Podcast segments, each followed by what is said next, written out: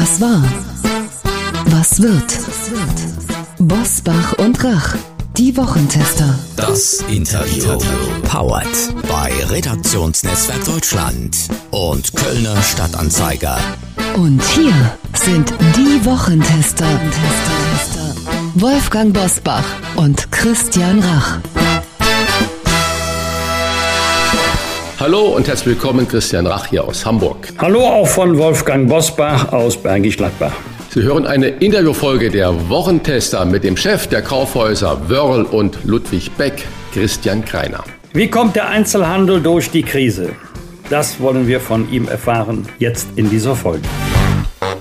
Wir bedanken uns bei Lidl für die freundliche Unterstützung. Vegane Ernährung liegt bei vielen Menschen im Trend, weil sie für Klimaschutz und Tierwohl steht und weil sie im Falle einer pflanzlichen Ernährung auch gut für die eigene Gesundheit ist. Starke Argumente, die Lidl nun mit dem Podcast Wieso, weshalb, vegan vertiefen möchte. Wieso, weshalb vegan von Gordon Prox und Lidl ist der Podcast für alle, die eine vegane Ernährung einfach mal ausprobieren wollen. Mit unterschiedlichen bekannten Gästen widmet sich der Podcast in Doppelfolgen verschiedenen Themen des veganen Lifestyles. Er zeigt auf, wie man am besten mit dem veganen Leben anfängt und wie man mit Leichtigkeit herausfordernde Situationen wie Reisen oder Familienfeiern meistert. Also immer dann, wenn überrascht nachgefragt wird, ach, du bist Veganer. Oder wenn es gar nicht so einfach ist, etwas Veganes zu finden. Wieso, weshalb vegan will vermitteln, dass man eine pflanzliche Ernährung ganz einfach in sein Leben integrieren kann,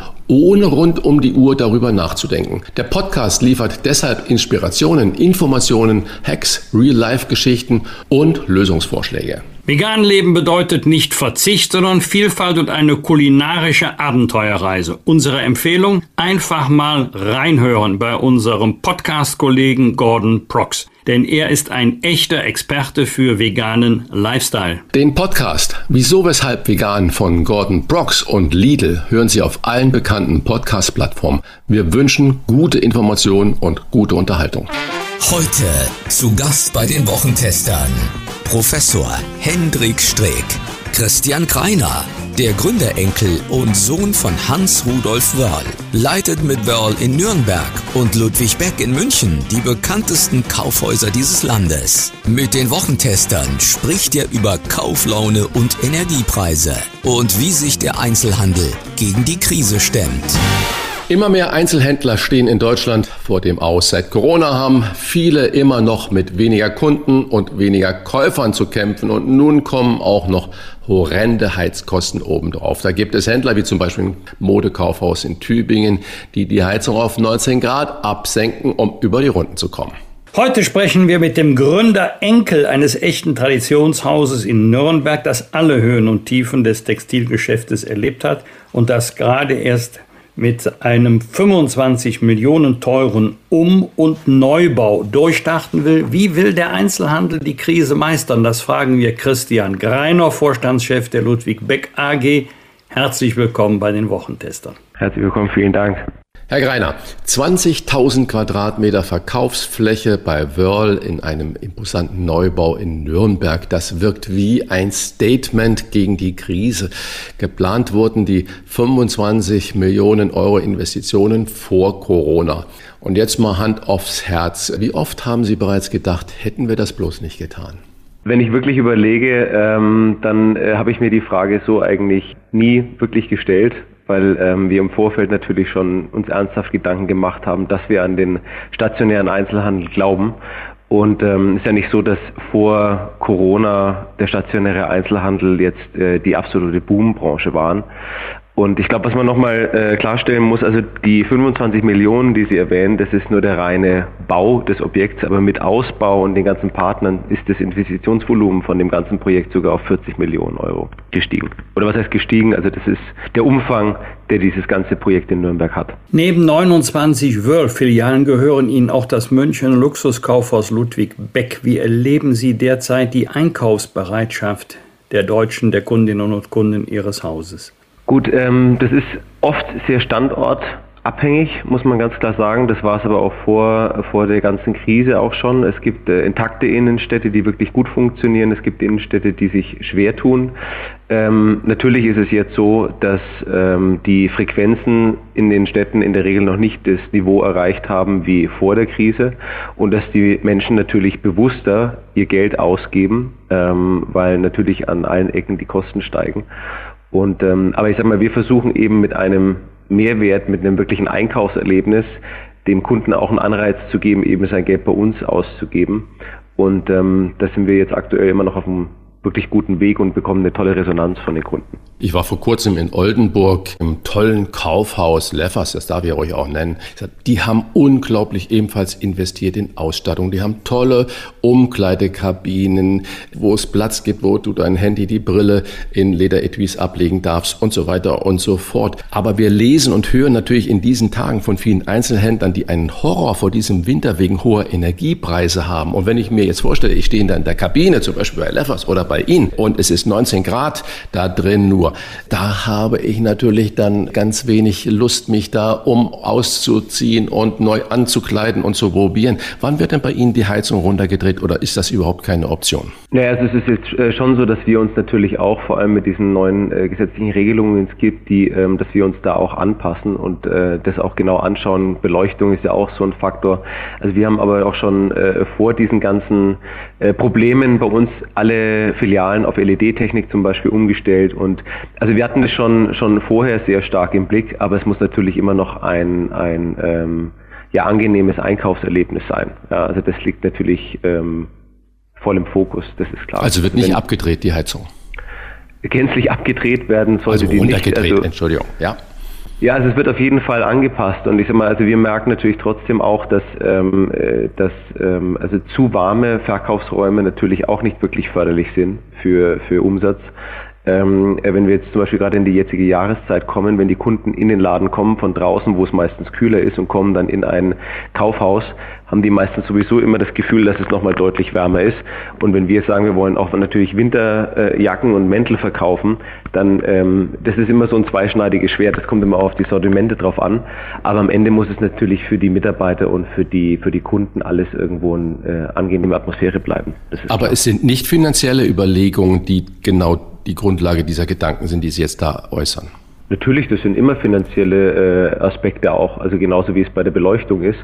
Ähm, jetzt muss man noch sagen, dass jetzt gerade für den Textileinzelhandel ähm, eine, oder wahrscheinlich generell für Großflächen, eine L E D-Technik beispielsweise eigentlich nur Vorteile bietet.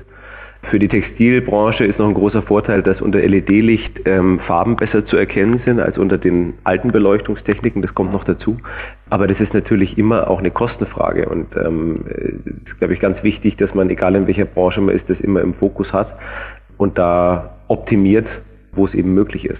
Herr Greiner, Sie, Ihr Unternehmen lebt davon, dass Menschen Geld haben und auch den Wunsch, es bei Ihnen auszugeben. Fühlen Sie sich von der Politik in dieser Krisenphase gut vertreten? Also eigentlich nein. Wobei man jetzt Politik, glaube ich, auch nicht irgendwo komplett verallgemeinern kann. Es gibt ja immer die, die Bundespolitik, es gibt ja die regionale Politik. Und ähm, ich sage mal, also diese diese ganzen Regelungen, ähm, die auch in der Corona-Pandemie für den Handel auferlegt wurden, das war eigentlich eine komplette Farce. Ja, also auch diese Zugangsbeschränkungen und alles. Wenn man sich überlegt, dass eigentlich wahrscheinlich die Gefahr in hochmodernen Räumlichkeiten mit guten Lüftungen, die Gefahr einer Ansteckung deutlich geringer ist als äh, in allen möglichen anderen ähm, Orten, dann ist es einfach nicht durchdacht gewesen, ja, und hat natürlich auch massiv geschadet. Ähm, jetzt haben wir ja die neuen Regelungen wieder, wann man welche Leuchtschrift anschalten, ausschalten oder sonst was darf. Das wurde jetzt, nachdem es kaum aktiviert war, wieder geändert, wie lange man irgendwo die Beleuchtung irgendwo lässt oder sie ausmacht. Ähm, das sind, für mich ist das wilder Aktionismus. Ja, genauso, wenn man jetzt anfängt, plötzlich im Brandenburger Tor irgendwo das Licht auszuschalten, dass die Touristen früher nach Hause gehen und dann vielleicht in ihrem Hotelzimmer das Licht anmachen. Also das ist für mich ziemlich kopflos. Und ähm, ich sag mal, Einzelhandel ist von der Politik eigentlich nie wirklich auf dem Schirm gewesen. Also wenn man auch gesehen hat in der Pandemie, welche Branchen und welche Firmen plötzlich äh, mit Unsummen von Geldern irgendwo gestützt und, und unterstützt wurden, ähm, da wurde dann auch schon sehr, sehr viel Politik gemacht. Aber auf der anderen Seite gibt es regional natürlich die Politik, also das ist äh, immer die, die Verantwortlichen von einzelnen Städten. Und da merkt man schon ganz klar, dass es auch ähm, Verantwortliche gibt, die, die wirklich äh, den Schuss gehört haben und einfach sagen, hey, also zu einer funktionierenden Stadt fun- gehört eine funktionierende Innenstadt. Ähm, und da auch wirklich versuchen, die regionalen Händler zu unterstützen und auch die Innenstädte so attraktiv zu machen, dass Menschen eigentlich auch wieder eben auch in die Städte kommen und das als einen Mehrwert verstehen. Also das muss man ein bisschen diversifiziert, glaube ich, betrachten. Die Deutsche Umwelthilfe fordert ja gerade jetzt für die Weihnachtszeit, keine Weihnachtsbäume aufzustellen und die Weihnachtsbeleuchtungen komplett zu verzichten, mal innezuhalten. Äh, wenn das alles wahr werden würde, äh, wie viel Angst haben Sie denn dann um die Existenz des Einzelhandels, der vielen kleinen und größeren Unternehmen? Sprich, wie viel Zukunftsgarantie oder Jobgarantie können Sie denn Ihren insgesamt eintausendvierhundert Beschäftigten derzeit geben? Also ich glaube, wir für uns haben den Mitarbeitern sehr viel Sicherheit gegeben, weil wir eben auch durch die letzten Krisen die Unternehmen sehr, sehr gut durchgemanövriert haben. Wir haben in der ganzen Zeit keine Mitarbeiter entlassen. Wir haben alle, die bleiben wollten, die konnten auch bleiben. Und das werden wir auch weiter bestmöglich versuchen. Weihnachtsbäume aufstellen, also ich glaube zum Beispiel, das ist so ein Thema, was, was nicht kommen wird, ja, genauso wie man jetzt zum Beispiel die ganzen Volksfeste, München das beste Beispiel im Oktoberfest, die hat man ja auch ausgenommen von diesem ganzen Thema, weil an jedem leuchtenden Weihnachtsbaum hängen ja auch wieder Firmen und Existenzen. Ja, und wenn ich jetzt einfach sage, es dürfen keine Weihnachtsbäume aufgestellt werden, das gibt wahnsinnig viele Betriebe, die Weihnachtsbäume züchten, die schlagen, die verkaufen. Es gibt Firmen, die ähm, Weihnachtsschmuck äh, produzieren und verkaufen, auch viel noch irgendwie regional, eben auch in Deutschland. Das ist auch so eine kopflose Forderung, wo ich mir immer denke, okay, ähm, man denkt einfach leider nicht bis zum Schluss einfach solche Gedanken durch. Deswegen glaube ich jetzt zum Beispiel, dass das Thema nicht kommt. Aber natürlich am Ende muss der Endverbraucher immer noch das Geld äh, verfügbar haben, um einfach zu konsumieren. Wobei interessanterweise haben wir, wenn man jetzt mal wirklich die letzten Jahrzehnte zurückschaut, gemerkt, dass der, der kleinteilige Einzelhandel, so wie wir das beispielsweise machen, oftmals in so Krisen sogar profitiert hat, weil Leute eher auf größere Investitionen verzichtet haben oder verzichten mussten. Aber dennoch haben die Menschen das Bedürfnis, sich was zu gönnen. Und manchmal ist es vielleicht einfach nur ein, ein Kosmetikartikel oder irgendein neuer Duft, den man sich kauft oder irgendein Kleidungsstück, um sich trotzdem vielleicht was Gutes zu tun, verzichtet auf der anderen Seite aber vielleicht auf das Thema, seine Wohnung neu irgendwie mit Möbeln auszustatten, eine neue Küche zu kaufen, ja, oder ich glaube auch für viele Menschen ist natürlich jetzt der, der Traum vom Eigenheim äh, wieder irgendwo aus dem Fokus äh, gerutscht durch die hohen Zinsen, dann fokussieren sich die Leute auf andere Themen. Also ich glaube schon, dass die Menschen immer noch weiter konsumieren werden, man sieht es ja auch in der Gastronomie. Die Leute könnten ja auch alle zu Hause alles bestellen oder selber machen, aber die Leute gehen trotzdem in die Gastronomie, weil wir soziale Wesen sind. Und ähm, wenn man sich jetzt nur noch im Keller irgendwo eingräbt mit einer Kerze in der Hand, um irgendwie abzuwarten, was da kommt, also ich glaube, so funktionieren die Menschen nicht. Und ähm, deswegen habe ich da trotzdem noch den, den Optimismus, dass die Händler und die Konzepte, die einfach sich wirklich die Mühe geben, was Spannendes zu bieten, dass die auch eine Zukunft haben. Was in den letzten Wochen auffällig ist, selbst Mittelständler wie Trigema-Chef Wolfgang Grupp, der sonst immer den Anschein erweckt, jedes Problem lösen zu können, er warnt vor einer Preisspirale nach oben. Wie ernst ist die Lage dann wirklich? Sie, also ich würde mich nicht anmaßen, dass ich da irgendwo ein besseres oder ein, ein, ein tieferes Bild von dem alles haben, wie, wie er das hat. Man merkt ja jetzt schon, dass ähm, überall die Preise durch die Decke gehen. Das beste Beispiel ist jetzt, wenn man sich die Bahn anschaut oder auch den Ö P N V. Ähm, zuerst wird irgendwo mit einem neun Euro Ticket äh, werden die Leute irgendwo gelockt, um wirklich, sag mal, vom Auto oder von anderen Verkehrsmitteln irgendwo auf die Bahn zu wechseln. Und jetzt werden die, die Preise massivst angehoben. Ich glaube teilweise um sechs bis sieben Prozent für manche Angebote, wo ich dann auch den Kopf schüttel und nicht wirklich verstehe, was, was Sinn und Zweck von dem Ganzen ist. Also diese, diese ganzen Preisentwicklungen, das ist auf jeden Fall ein Riesenproblem und das wird sich wahrscheinlich auch noch weiter so entwickeln. Aber was dann am Schluss die Konsequenz daraus ist, das glaube ich kann heute wirklich noch keiner absehen. Also ich, bei den Energiepreisen ist es auch so, dass jeden Tag ein Auf und Ab irgendwo ist. Erst ist der Gaspreis ja äh, wieder gesunken, dann hat man jetzt die Lecks in, in den Nord Stream äh, Pipelines entdeckt, äh, jetzt schießt der Gaspreis wieder nach oben. Also das ist wirklich ein Auf und Ab, wo natürlich auch wahnsinnig viel Spekulation dabei ist. Auch wenn man sich heute anschaut, was heute Benzin kostet, wenn man heute über die Grenzen fährt in andere Länder, ist der Sprit trotzdem deutlich günstiger als in Deutschland. Also da ist wahnsinnig viel Spekulation dabei und auch äh, viel globale Einflüsse, die wir, glaube ich, in Deutschland alleine gar nicht irgendwo justieren können. Also das ist so eine große Gemengelage, da jetzt irgendwas zu prognostizieren oder zu spekulieren, glaube ich, das wäre, also mir fällt es auf jeden Fall schwer. Dann hören wir auf mit dem Spekulieren und kommen zu so einem Thema, was Sie ja wirklich in Ihren ganzen Kaufhäusern äh, vermutlich am eigenen Leib erfahren haben, beginnend mit Corona und äh, dann die ganzen Masken tragen und Schließungen. Was hat sich denn beim Modekauf verändert? Wir haben Homeoffice äh, überall, das will die Politik auch nicht mehr zurückdrehen, viele Unternehmen auch nicht, obwohl viele Angestellte, Mitarbeiter, Mitarbeiterinnen gerne auch mal wieder ins Office gehen. Wird jetzt weniger Business-Mode nachgefragt und mehr Casual-Style? Oder wie, wie ändert sich denn dieses politische, gesellschaftliche Verhalten dann beim Einkauf? Das ist eine interessante Frage, weil Mode eigentlich immer extrem den Zeitgeist widerspiegelt in, in, in allem.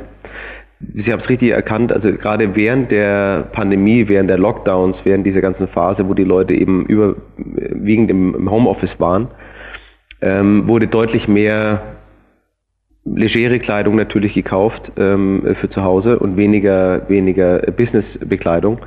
Ähm, interessanterweise, nachdem jetzt die, die Lockdown-Phasen zu Ende waren, ist das Thema der Business-Mode wirklich ähm, sprunghaft wieder angestiegen.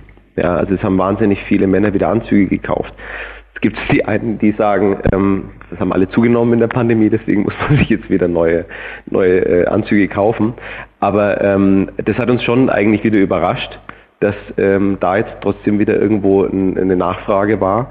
Genauso zum Thema Anlass. Also wir merken jetzt, dass natürlich die Leute ganz bewusst ähm, Veranstaltungen nachholen, private Feste nachholen ähm, und da wirklich viel Geld ausgeben für, für Anlassmode. Ja, ähm, in München zum Beispiel das Thema Oktoberfest, was ja zwei Jahre lang nicht war. Ähm, im Trachtenbereich ähm, ist in diesem Jahr ein, ein unfassbar starkes Geschäft wieder. Ähm, also das spiegelt immer sehr den momentanen Zeitgeist irgendwo wider. Merkt man auch oft bei, bei Farben. Also es gibt, ein, es gibt eine, ähm, eine Tendenz, dass oft in Krisen oft mehr Farbe gekauft wird, auch bei Kosmetik zum Beispiel, als in, ähm, in Phasen, wo, wo irgendwo alles äh, gut funktioniert, weil die Leute einfach, sagen wir, eine schlechte Stimmung oftmals mit irgendwelchen frischen und positiven Farben irgendwo kompensieren wollen. Ja. Also das ist wahnsinnig viel Psychologie. Ähm, und ist immer wirklich, spiegelt sehr stark den Zeitgeist wider. Aber wir haben eben gemerkt, dass in dem Jahr nach den ganzen Lockdown-Maßnahmen eben auch das Thema der Anlassmode ähm, oder eben auch der Abendgarderobe und sowas, dass das wieder ähm, sehr, sehr stark wieder angelaufen ist. Jetzt losgelöst von dem aktuellen Thema Energiekrise, Energiepreissteigerungen, sie treffen ja die Menschen ganz unterschiedlich. Kann man sagen, Luxus funktioniert eigentlich immer oder ist das auch zu pauschal? Naja, die, die Frage ist ja erstmal, wo, was definiert man als Luxus? Also ich glaube, wenn man sich wirklich mal Preislagen anschaut von, von ähm, Produkten, jetzt gerade aus unserer Branche, dann, dann sind ähm, Produkte oftmals schon sehr viel früher Luxus, als man vielleicht das mit dem reinen ähm, Luxusbegriff irgendwo in Verbindung bringt. Ja, also wenn man jetzt, ähm, ich sag mal, in die Schuhwelt zum Beispiel geht, ähm, dann ist, glaube ich, der durchschnittliche Preis für ein paar Schuhe in Deutschland, wenn man wirklich alles zusammenrechnet, liegt irgendwo bei drei oder vierundzwanzig Euro. Ja. Ähm, somit ist eigentlich ein Schuh, der vielleicht ein gut ordentlicher Herrenschuh, der irgendwie hundert oder hundertzwanzig Euro kostet, ist so gesehen ja eigentlich auch schon ein Luxusprodukt. Ähm, jetzt kann man natürlich das Ganze nochmal nach oben drehen und sagen, okay, ich fahre jetzt zu den wirklich reinen Luxusmarken und, und äh, habe dann Produkte, die irgendwie, was weiß ich, für ein paar Schuhe ein paar tausend Euro verlangen. Ähm, also da ist immer die Frage, wo Ähm, wo fängt Luxus an und wo hört's auf? Also ich glaube, wenn, wenn wir heute unsere Sortimente anschauen, dann sind wir aus Sicht der, der, des Konsumenten schon in einem sehr hochwertigen Segment. Und wenn heute ein Kunde für eine, für eine Hose, ich sag mal, neunzig, hundert, hundertfünfzig oder zweihundert Euro ausgibt, dann ist es so gesehen eigentlich auch schon ein Luxusprodukt, was er sich natürlich wirklich leisten muss, ja, oder also leisten können muss. Und somit glaube ich, dass die Leute, die diese Produkte kaufen, schon einen großen Teil an Geld für solche Konsumprodukte eben auch ähm, bereit sind auszugeben und es auch zukünftig tun werden. Wenn man jetzt wirklich das, was Sie wahrscheinlich mit Luxus meinen, mit den ganzen extrem teuren Luxusmarken, das ist schon ein Markt, der sehr international funktioniert und auch, sagen wir, eine Klientel bedient, die ähm, mit einer erhöhten Heizberechnung jetzt nicht irgendwo plötzlich ihre, ihr Konsumverhalten irgendwo einstellt. Die haben, glaube ich, eher das Problem, wenn einzelne Märkte plötzlich wegbrechen. Ja, wenn jetzt zum Beispiel, als China komplett im Lockdown irgendwo war oder auch jetzt zum Beispiel mit, mit, mit, mit Russland. Ähm, also die sind natürlich immer angewiesen auf ein globales Publikum. Und ähm, aber ansonsten denke ich, dass das schon ein sehr, sehr robuster Markt einfach ist, ja. Sie haben uns jetzt einen wunderbaren Einblick über die Komplexität und vor allen Dingen auch über die Psychologie Ihres ganzen Businesses gegeben, Definition von Luxus und wie Corona sich ausgewirkt hat. Und Sie müssen ja jeden und jeden Tag entscheiden und Sie haben vermutlich ein kleines Gremium oder ein Board, mit denen äh, Sie sich äh, beraten und dann muss es Entscheidungen geben. Wenn Sie, jetzt kommen wir noch einmal zurück zur Politik. Wenn Sie sich jetzt die zerstrittene Ampelkoalition anschauen, welchen entscheidenden Rat würden Sie denn den drei Koalitionären geben, wenn Sie denn dürften? Was würden Sie denen raten? Bis jetzt bin ich, glaube ich, ganz froh, dass mich von dem keiner gefragt hat, was man machen äh, kann. Also ich möchte da momentan, glaube ich, auch nicht in der Haut stecken von den Herrschaften, weil das sind natürlich schon komplexe Zusammenhänge. Ich glaube, manchmal Ist es, ist es in so einer Zeit wichtig, auch oft mal vielleicht schnell Entscheidungen zu treffen, auch wenn man gerade merkt, dass es sowieso in irgendeine Richtung läuft. Schwierig ist natürlich immer, wenn irgendwelche Wahltermine irgendwo mit reinlaufen oder wenn, wenn Entscheidungen natürlich komplett konträr zu meinem eigentlichen Wahlprogramm irgendwo laufen. Aber in der Krise, glaube ich, erwarten die Leute einfach klare Ansagen und klare, schnelle Entscheidungen. Ähm, heute irgendwie abzuwägen und heute eine Entscheidung zu treffen in der Komplexität, wo man verbindlich weiß, dass sie im, im langen nach hinten raus wirklich die richtige war, das ist sowieso eigentlich äh, utopisch zu glauben.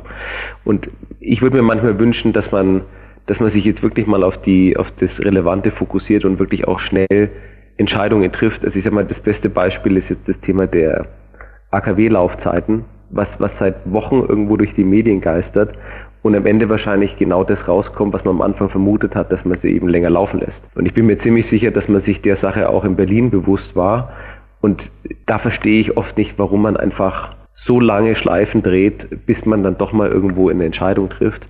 Heute in so einer Dreierkonstellation natürlich in so eine Krise reinzukommen, ist natürlich extrem unangenehm. Ja, und ich sag mal, wenn man jetzt das vergleicht mit dem Unternehmen wie bei uns, ja, Sie haben recht, es gibt äh, natürlich Gremien, es gibt immer Leute, die für die Fachbereiche einen Input geben, aber am Ende muss einer final die Entscheidung treffen und auch die Verantwortung tragen dafür. Und das ist dann doch ein Thema, was eben in der Politik ähm, leider nicht so ist. Ja, also jeder schnabelt mit, am Ende ist es irgendein Kompromiss, der rauskommt und am Schluss trägt aber keiner dafür die Verantwortung, wenn es irgendwo schlecht läuft. Wenn es gut läuft, dann war natürlich jeder der Vater des Gedanken, aber wenn es schlecht war, war keiner dafür verantwortlich. Und das ist, glaube ich, das, was in so einer, in so einer Krise extrem schädlich ist. Ja. Zum Abschluss, Herr Greiner, noch eine sehr persönliche Frage. Ihr Vater Hans-Rudolf Wöhrl mischt mit seinen vierundsiebzig Jahren immer noch mit, obwohl längst Sie die operative Verantwortung im Unternehmen übernommen haben. Schenken Sie dem Papa zu Weihnachten einen Schaukelstuhl und sagen, Papa, mach's dir mal gemütlich, oder wann sagen Sie ihm, Papa, ist auch jetzt mal gut? Im Gegenteil, also ich bin sehr dankbar und sehr froh, dass er sich einbringt und ich, ich suche auch seinen Rat. Also ich meine, einen größeren Luxus oder ein besseres Geschenk als so einen Menschen zu haben, der mit so viel Erfahrung und so viel Know-how jemandem äh, Input gibt, ähm, das äh, kann sich, glaube ich, jeder, jeder äh, Manager nur wünschen. Und der große Vorteil ist, dass das ein sehr konstruktiver Austausch ist. Es ist nicht so, dass er ähm, irgendwie destruktiv oder, oder schwierig irgendwo da immer wieder sich einbringt, sondern dass er da immer noch einen sehr, sehr äh, guten Blick hat auf die ganzen Themen und sich vor allem aus den Dingen, wo er sagt, okay, dafür bin ich vielleicht nicht mehr in der richtigen Generation oder zu wenig irgendwo am, am Puls der Zeit, hält er sich dann auch wirklich raus. Und deswegen ist es ein sehr, sehr wertvoller Sehr, sehr wertvoller Austausch und ähm, den äh, Schaukelstuhl kriegt er von mir definitiv nicht geschenkt. Vielen Dank für diesen spannenden Einblick in die Lage des deutschen Mittelstandes am Beispiel der Wöhrl-Gruppe. Vielen Dank an den Chef des Unternehmens, Christian Greiner. Vielen Dank.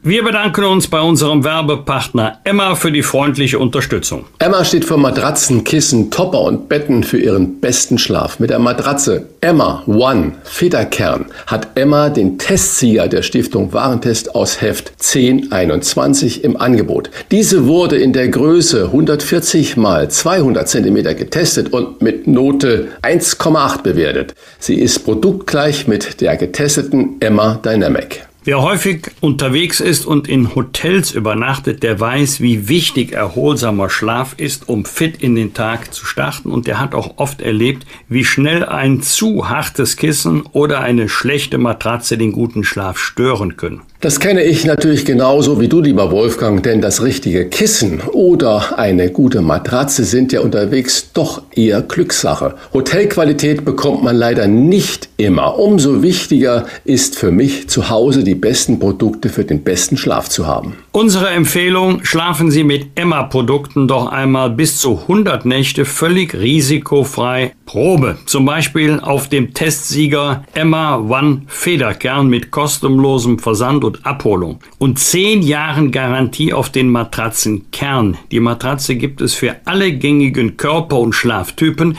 Bei Emma gibt es aber nicht nur Matratzen, sondern zum Beispiel auch Betten, Topper, Kissen und vieles mehr.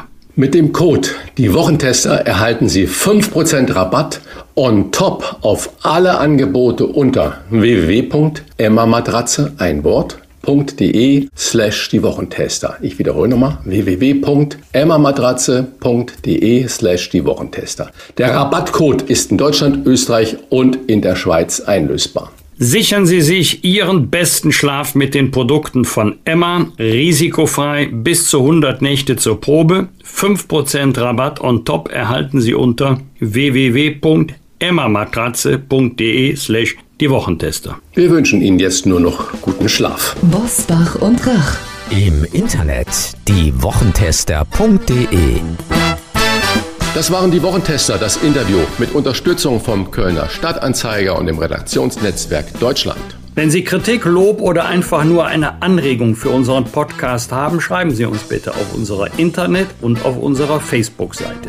Fragen gerne per Mail an kontakt at diewochentester punkt de. Und wenn Sie uns auf einer der Podcast-Plattformen abonnieren und liken, freuen wir uns ganz besonders. Und hier noch ein Hinweis. Die nächste reguläre Folge der Wochentester hören Sie in drei Wochen am Donnerstagabend um zweiundzwanzig Uhr als die Wochentester kompakt und am Freitag, den einundzwanzigsten Oktober, wie gewohnt um sieben Uhr die neue ausführliche Folge. Was war? Was wird? Was wird? Wolfgang Bosbach und Christian Rach sind die Wochentester. Ein maßgenau Podcast. Powered bei Redaktionsnetzwerk Deutschland und Kölner Stadtanzeiger.